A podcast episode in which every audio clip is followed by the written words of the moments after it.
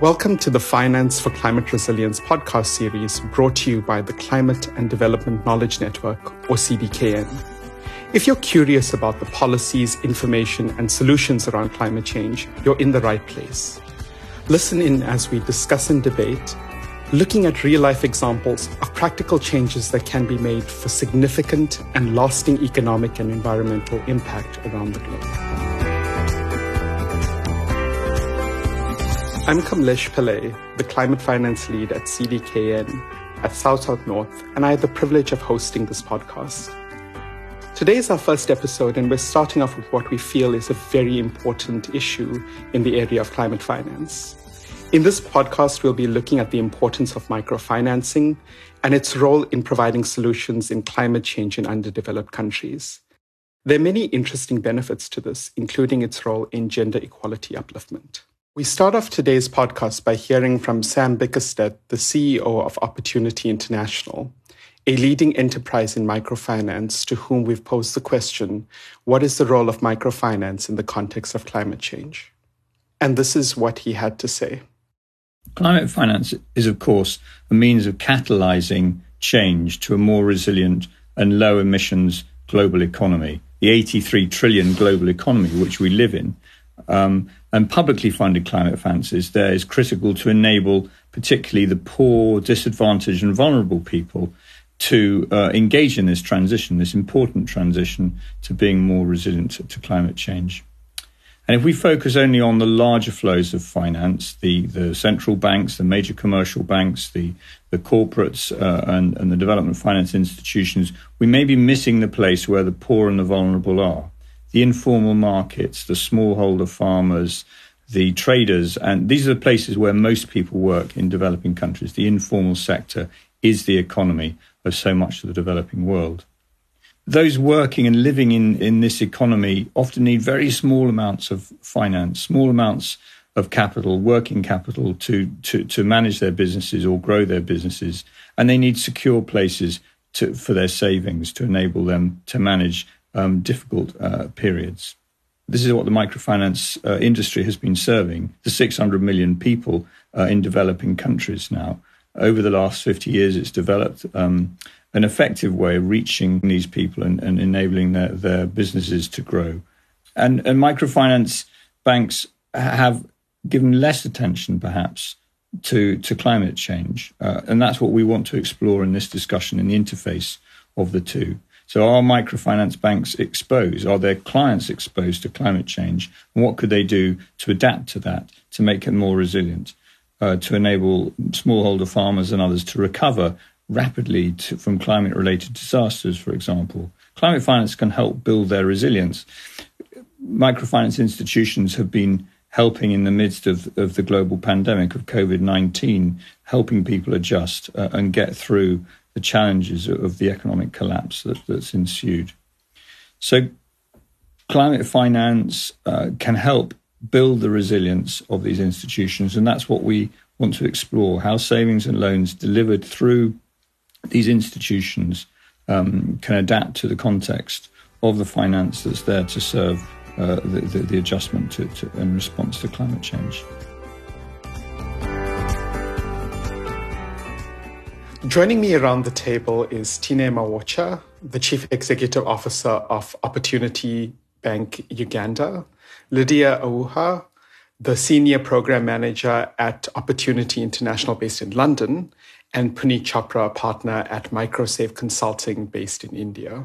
Welcome to all of you, and, and thank you for joining me. Um, we asked each of you here because you are the experts in the microfinancing space with a different angle on your expertise. Could you tell us a little bit about your work and how it relates to the microfinancing space? Let's start with Tine. Sure. My work is in uh, providing financial services to, we're aiming for the poor people in Uganda and these are people that may not have access financial services before. So we train them in financial literacy and then provide financial services. Great. Thank you. And now we will hear from Puneet. You know, we at Microsave uh, Consulting have been uh, in the development consulting space for over 20 years. And uh, we've been working and supporting uh, microfinance institutions, um, uh, regulators, policymakers to help them evolve uh, you know, policies as well as implementation of uh, microfinance products and services um, uh, across the world, you know, pretty much uh, a majority of the developing countries.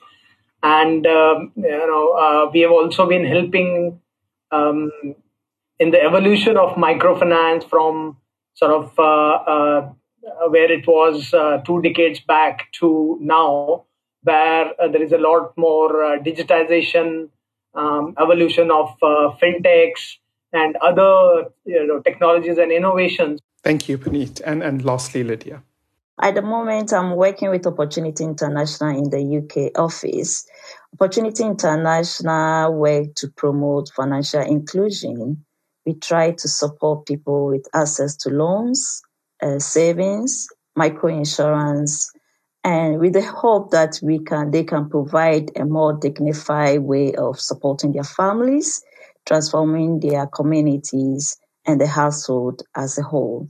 Uh, so that's what Opportunity International does. But in the UK office, uh, we do work with implementing partners in a lot of developing countries.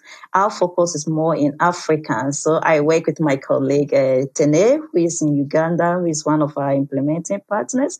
But at the moment, I'm managing a project that is funded by the UK government to support rural women uh, in Ghana and in the DRC to be able to improve upon their productivity and income.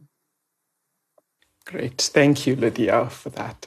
Um, I think before we, we go into some of the details and, and the specific linkage between microfinance and climate change, unpacking exactly what microfinancing is and some of the different types of products that fall into this financial category.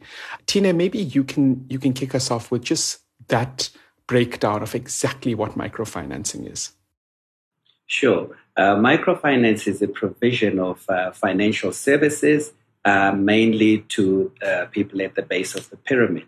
It's about uh, savings, it's about micro insurance, insurance products. It's also about training in financial literacy so they're able to understand how to use the different financial services. We also provide digital access um, to financial services because of the remote locations. So, all these, including training on general well being, which would cover issues such as uh, climate change, um, impact on the environment. That's all part of uh, microfinance. We define it as provision of financial services plus other ancillary services. Tina, just to tag on to, to one of the issues that you mentioned about the base of the pyramid, I think that is also an important area to unpack just what that means. Um, maybe, Lydia, you can talk specifically about the users and just who would be taking up micro insurance products or micro insurance suite products. When we talk about the bottom of the pyramid, we are talking about people who are living below the.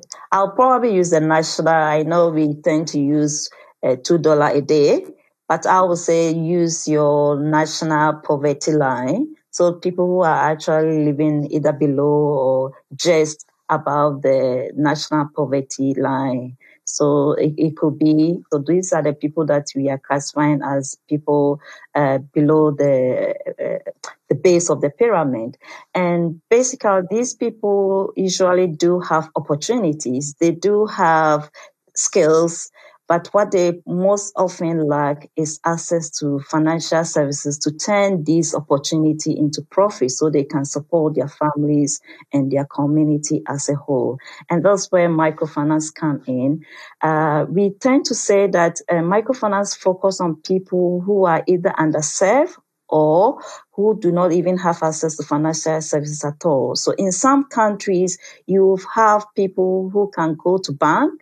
And if you're going to bank to borrow money, you may need some sort of a collateral maybe a landed property, you have to use your asset to go and use as a collateral. But most of these people we are working with will not have access to this facility. So the beauty of microfinance is that uh, as for when you take a typical microfinance loan, it's a small loan, and most of these people tend to be women they say women have the, the face of poverty, and these people do not actually have the asset or the collateral. So what they do is that they come together and they use their social capital. What do I mean by their social capital?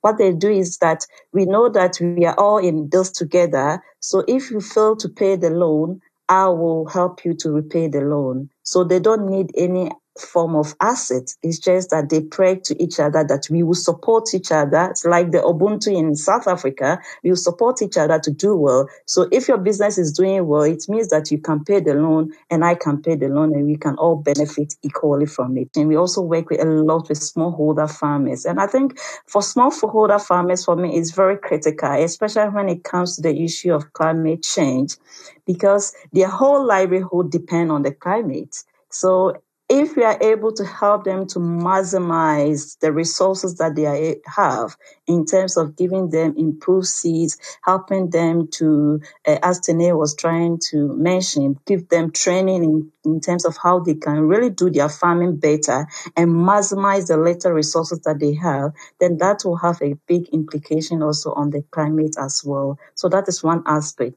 And of course, in all these things, what is most important, especially for the poor people, is always it's not always about loan but access to saving is very important for them to be able to build that financial resilience i, I think um, just before we go into the specific linkage between climate um, and, and micro insurance beyond the, the different types of product line. I'd just like to bring Puneet into to the conversation and maybe ask the question of, you know, so what? I, I think, uh, you know, we have micro insurance and we're trying to promote financial inclusion to the poorest of the poor. And my question would be, you know, why should typically poorer people require access to microfinance? What do you see as some of the kind of benefits that microfinance can deliver to these poorer communities uh, in terms of financial inclusion and maybe some of the other benefits that you've seen?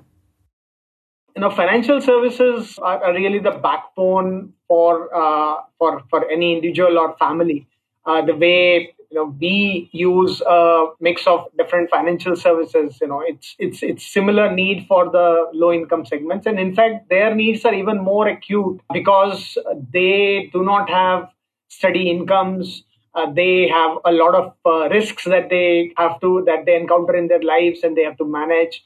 As lydia was mentioning segments like smallholder farmers or those who are in uh, informal employment, they do not have a certainty of, of uh, income. Many of them who are on the extreme poverty side or maybe ultra poor don't even know where the next dollar is going to come from or how they're going to earn their next meal. So, education and higher order services may be a luxury for them.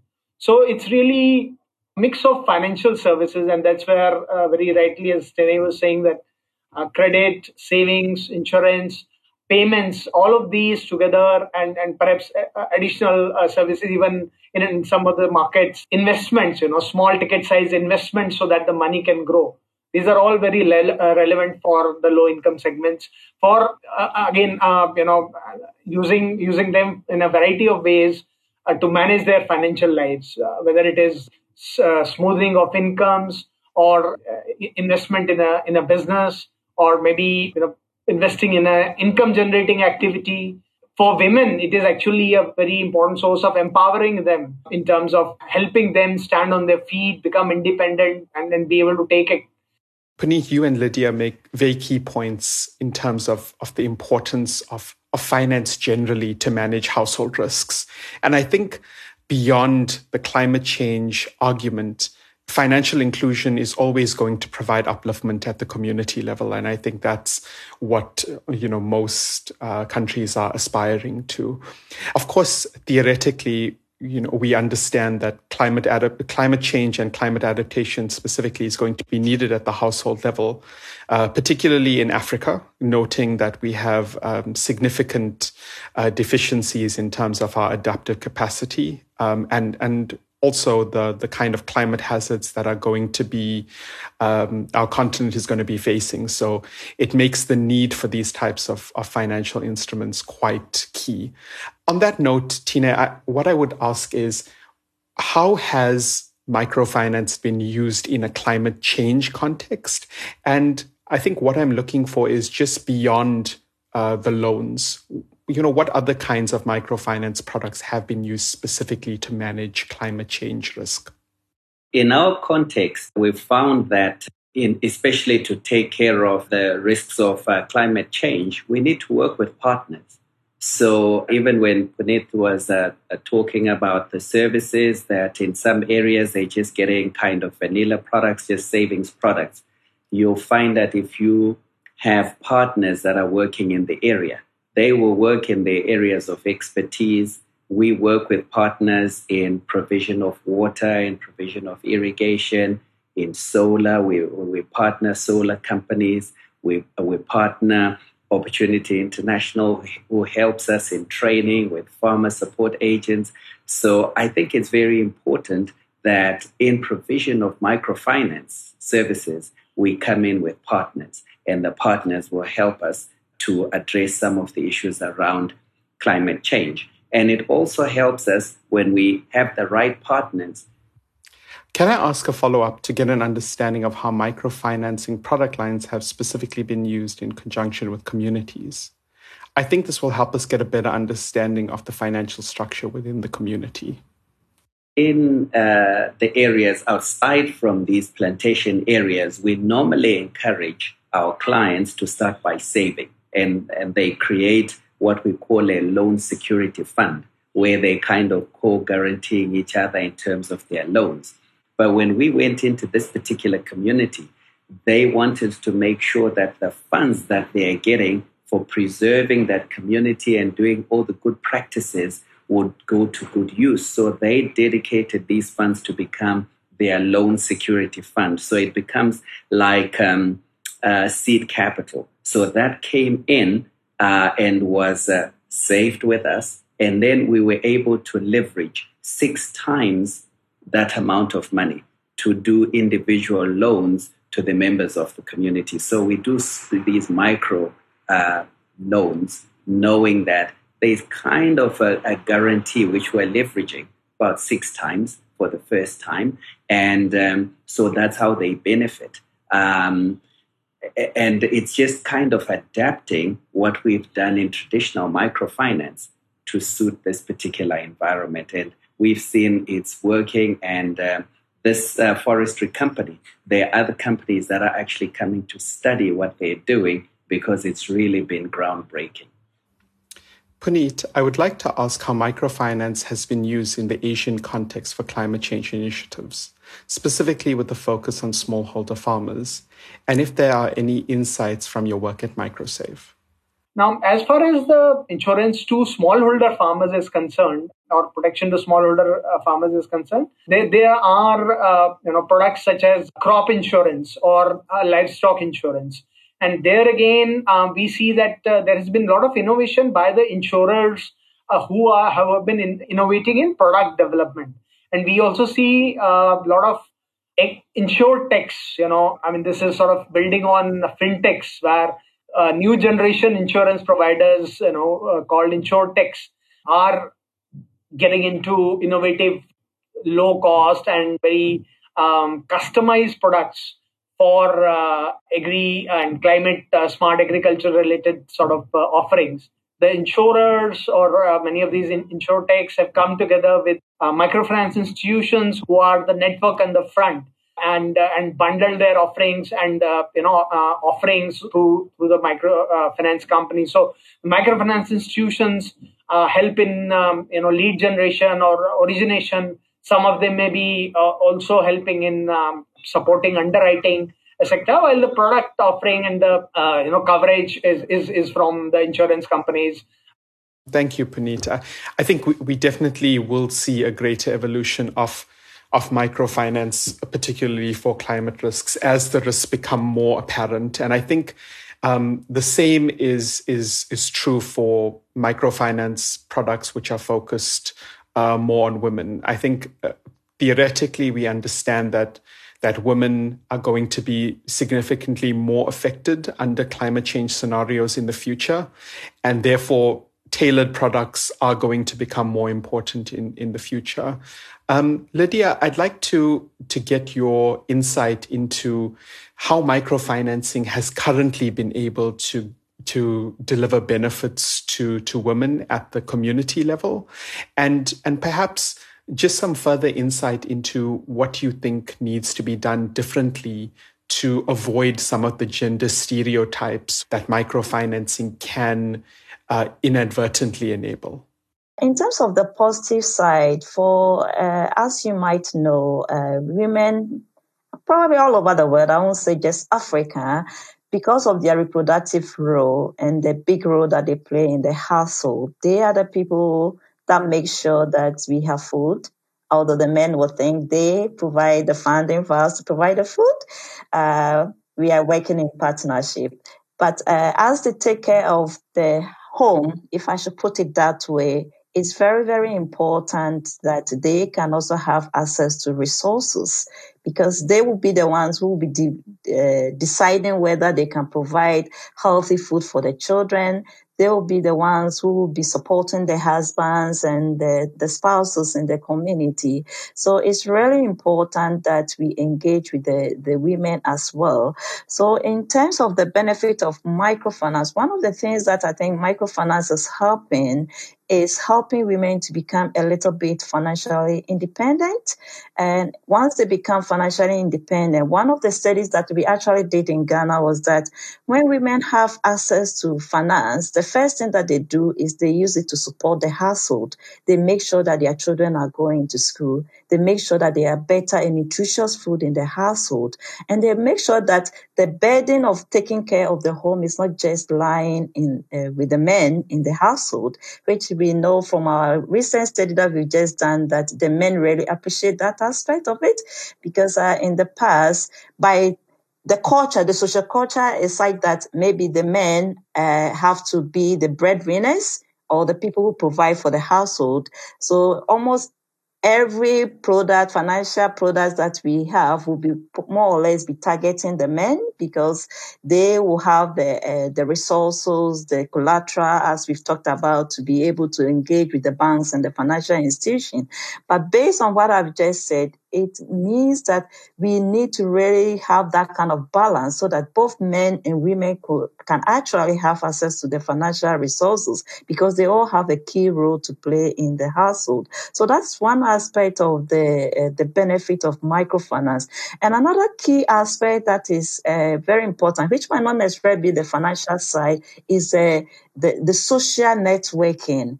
More, in most countries, as we know, uh, when it comes to the education of women and girls, again, because of the social cultural uh, norms that we have, we tend to favor the education of, say, boys and men than the education of women. And that kind of slips down along the line. So it kind of also curtails some of the opportunities that they will have in, in, in future. So one of the things that microfinance helped women to do is to bring them together so they can share ideas, they can establish friendship, they can build their self-esteem and self-confidence. And once this is established, you can actually see it also in the household because they are now also more involved in decision making that affect their life. They are also involved in the decision making within the community. Thanks, Lydia. And and just to to to conclude uh, on some of your points, I think um, I, I, think what we see with with with gender and microfinancing is that gender is not an isolated issue, and and often microfinancing is going to assist in enabling a better environment to kind of avoid gender based violence, but it's not going to do it in its entirety. And um, I think it's it's an important point that you make that uh, you know gender does not only focus on women and that it is a conversation that needs to include men at the household level if it's going to deliver you know the transformative change that we want to see at household level and going beyond the kind of status quo of you know just providing women with with more finance you know essentially um, we're coming to the end of, of our discussion, and, and what I'd like to conclude with is um, a very simple question about what can we do. I think uh, often in the in the microfinancing context, um, given that we are doing some things right and the market is growing in Asia and and in Africa, um, my question would be if you had to provide recommendations to policymakers or um, decision makers who are in positions where they can influence the microfinance market, um, what would that be? And noting that there are challenges in, in, in microfinancing, um, but there may be specific policy levers that would be um, that could be enabled to deliver microfinancing at, at scale. Um, so Tina, maybe I'll start with you, and and please feel free to to speak specifically about the the Ugandan context or or any other um, um, areas that you feel comfortable with, with speaking about. I think in terms of policy, where it's uh, possible to introduce guidelines, be it through regulatory institutions and uh, other partners or government uh, arms, it would be good. One of the big areas is around cutting down of trees because that, that has an impact on uh, climate change. So, uh, if rules can be put in place that uh, for every tree that is cut, another one must be planted, and if there are any financial services that are being provided in those areas, one uh, works on ensuring that there is renewable planting of, uh, of, uh, of, trees and uh, taking care of the environment. You also can have exclusion lists that come through organizations, and we're familiar with those. You know, those that are in um, sort of uh, international groups. They normally have uh, exclusion lists that say if someone comes to you and uh, they are wanting a loan for something that's going to de- destroy the environment, then it's excluded. You also can make sure that um, you give a benefit to those who use renewable energy. Those that are purchasing solar products, for instance, they may have some benefit that comes uh, there so that there's an incentive for them to use uh, solar as opposed to using firewood. I've also seen in other environments um, where there are companies that are coming in with these alternative cook stoves that are very fuel efficient, uh, that use briquettes, that use very little charcoal, that sort of thing. So promoting that and really driving the use of that. And a general awareness, uh, which uh, governments and other institutions can do, that um, if we don't take care of our environment, then we will be in trouble and will compromise, uh, you know, we will impact climate change. So those are things that uh, through microfinance and the partners that work with microfinance institutions, we certainly need to spread the message. We need to create an awareness. We need to, uh, to showcase uh, best practices. Thanks, Tanay. Puneet, do you have any further insights to add? I think um, multilateral institutions and uh, governments uh, can play a very important role to uh, to enable um, you know, microfinance uh, for uh, uh, mitigating climate risks and in supporting climate change adaptation and mitigation measures as, as a whole. So, for example, there is a Alliance for Financial Inclusion, which has membership of more than 150 countries and the regulators and policymakers are uh, members of the Alliance for Financial Inclusion. They have formed a group called as uh, Initiative for Green Finance, uh, which has uh, endorsement of over 75 countries uh, with their regulators and, and governments. And uh, they are you know, guiding and mentoring governments, um, helping in cross learning, sharing of experiencing, experiences, sharing of best practices around green finance, uh, product development, and so on. And uh, they have come up with a 4P framework for uh, policies to be guided in these countries. And uh, these, these 4Ps are uh, you know, promotion, uh, provision, protection, and prevention. uh, uh, related policies, uh, you know, for uh, specifically to green finance. apart from that, governments can also provide a lot of support to microfinance institutions directly. Uh, one of them is in terms of uh, the rules and regulations and policies that guide what microfinance institutions can and cannot do, and also other uh, sort of uh, direct and indirect financial support that's provided. So, in markets like India, the, uh, the central bank has come up with uh, differentiated banks, and these are you know banks which can focus on specific products or services and uh, they're called as uh, payment banks or small finance banks. So, small finance banks uh, are a category of banks that many of the microfinance institutions have. Uh, you know, so there is a licensing process, and then almost over 12 microfinance institutions have uh, upgraded them into small finance banks, and with that, actually, they are able to offer uh, more balanced portfolio of financial services, which many of them could not offer as microfinance institutions. So that's a good example of uh, enabling microfinance institutions to do more, combine savings, insurance, and other pro- products and offerings in their portfolio. Thank you, Puneet. Um, and and lastly, uh, Lydia, if you have um, any thoughts about about the role of the policymakers in in enabling the market. I think I agree with all the things that colleagues have mentioned. But one of the things that I wanted to also add is that in all these policies, we have to really look at it with that gendered lens to know who we are leaving behind as far as the policy is concerned. Because as we rightly said in the beginning, when it comes to the issue of climate change, it affects men and women quite differently. So we have to really put on our gendered lens to see who is being included and or excluded from the policies that we are coming out with. In particular, when it comes to the issue of uh, women, for example, they are the consumers. They are also they can be decision makers, and they make some critical decisions in their household, so they can be part of the solution in terms of uh, implementing adaptation measures to help curb the issue of uh, climate. What a rich conversation this has been.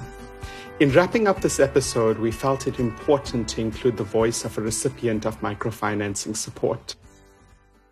I'm Annabella Anchi. I'm 33 years of age. I'm a farmer and also a trader. I'm from Nkinkesu, Ashanti region, Ghana. I had four kids and, also, and a husband. They gave me a loan as a working capital and it has helped me in farming and trading. And there we have it microfinancing in action. In closing, some things that have stood out for me during this episode is that microfinance offerings are gaining momentum as a mainstream product line. However, more capacity building at the community level, enabled by government policy, can allow for the scaling of this product beyond the current market segment. Multilateral financial institutions also have a critical role to play in providing enabling incentives while implementing safeguards in the most vulnerable communities. Lastly, balanced microfinance products can deliver climate benefits and impact while being financially feasible and avoiding negative unintended consequences if correctly designed. Ultimately, the protection of livelihoods in combination with climate benefits allows for microfinance to create a multiplier effect, thereby improving social well being in communities. Thank you for joining us for this episode in Unlocking Climate Action. We hope that you feel empowered and able to create a culture of resilience in your world. Join us again next time as we continue to explore climate and development challenges within and across borders. If you'd like to find out more, please visit cdkn.org. Here you will find an email address for the team in your region. You can also follow us on Twitter at CDKN Network or at South South North. Make sure to check the show notes of this podcast for more info.